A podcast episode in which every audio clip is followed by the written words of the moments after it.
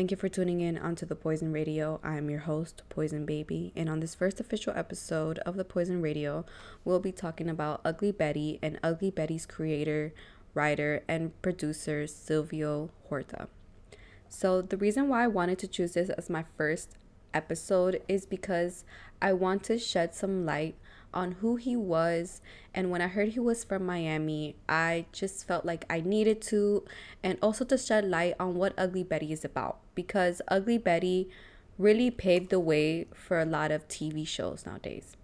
So, Silvio Horta was an American screenwriter born August 14, 1974, making him a Leo. He was born in Miami, Florida, and he was also a first generation Cuban American. In high school, he attended theater programs and he graduated from Coral Gables Senior High. In 1992, he decided to fly to New York to attend school and he majored in film. By the age of 19, he came out to his family. In 1998, he landed as a writer on a film named Urban Legend, starring Jared Leto, Alicia Witt, Rebecca Gayheart, and Tara Reid. It brought in 72.5 million, but the critics gave negative reviews and called it a rip-off Scream. In 1999, he worked alongside Ryan Murphy, who is also known now for American Horror Story, Scream, American Crime Story, and Pose. From 2001 to 2004, he worked on two sci fi TV series, The Chronicles and Jake 2.0. An adaptation of a Spanish Colombian telenovela, Yo Soy Betty La Fea, had been in the works for years before it aired. ABC paired up with Salma Hayek to bring this TV series to life. Silvio Horta creating, writing, and producing the series. In May 2006, ABC announced a new series titled Ugly Betty. In September of that same year, Ugly Betty drew in 16 million viewers, and the Ugly Betty era had begun. Ugly Betty was an adaptation from a Colombian novela. There was also a Mexican version that I grew up watching, La Fea Más Bella, starring Angelica Vale and Jaime Camil. For those who do not know who Jaime Camil is, he starred in Jane the Virgin as Jane's father. It had been a hit novela in Colombia and Mexico, so was bound to make its way to America TV. The leading role was given to America Ferrera. My Ugly Betty is about a young Mexican woman from Queens living in New York City who just recently graduated. She lands a job in a high fashion magazine Mode as a personal assistant to the editor in chief, Daniel Meade. She was hired because the editor in chief had a thing for sleeping with his assistants, but in his eyes, or in their eyes, Betty was ugly, so they didn't have to worry about that. Betty doesn't quite fit in that mold. She's quirky, has adult braces, colorful mismatch outfits. The show brings comedy, mystery, and real life struggles to the big screen. At this time in television, there was not many Latin leading roles or Latin families at the spotlight in TV. It spotlight a lot of struggles of being a first generation Latin American and the struggles of having an immigrant parent. And before there was Pose and Glee, Ugly Betty was one of the first shows to present the LGBT community with having two of the main characters being openly gay and a recurring character being trans. It showed the struggles of Betty's nephew and sexuality. Ugly Betty lasted four seasons, bringing in millions of viewers. For those who have watched Ugly Betty, know that it was a show that was open with insecurities that we all have. It was a show that resonated with a lot of people, specifically within the Latin community. The show also demonstrates what it is to be the Latin underdog and the obstacles we face. Silvio Horta's inspiration for the show were his own struggles in watching novelas with his mom.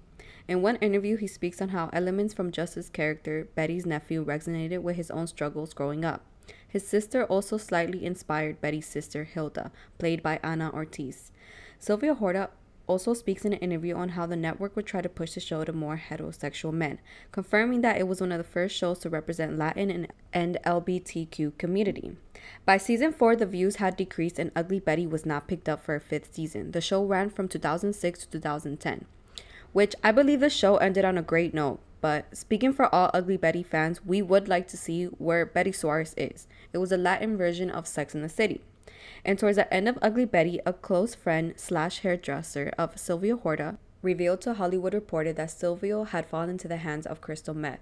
Roman described Horta's usage of crystal meth as a drug that turned Horta's sex drive up to 11 to quiet down an insecurity and quickly turn into a devastating addiction.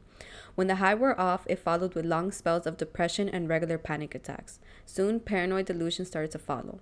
Roman took him to a support group in West Hollywood, but Due to Horta's anxiety, he could not get out the car. Horta started attending meetings regularly, but he would relapse, and his creativity and drive began to suffer. Horta was deep in regrets for letting himself go. In 2015, what was meant to be his big comeback on the tale of magic realism called The Curse of the Fuentes Woman was passed on by the NBC. In 2016, Horta quietly put his house up for sale. Now, three years sober, Horta was still struggling with his mental illness, causing his mother to move to LA. Eventually, they moved to the Miami home that Horta has bought for his mother. He also worked as a writer on the strip club drama P Valley. Horta also had a dream project of writing about the 1980 Mariel boat lift where Fidel Castro allowed Cubans to immigrate to Miami. Most of them were mental patients and criminals. By the end of 2019, Horta reached out to his loved ones about he had been in treatment. And by January 7, 2020, Silvio Horta was found dead in a hotel room located on Kendall Drive by a self inflicted gun wound. I was truly heartbroken by his death. Someone that created one of my favorite shows, a show that uplifted me at my most darkest times, died alone in a hotel. And he is not talked about. And Ugly Betty is not talked about. Why don't we talk about what it did for TV? It put a Latin American family in the spotlight. It showed the struggles of being Latin American, the struggles of having an immigrant parent. And the main characters were LGBTQ.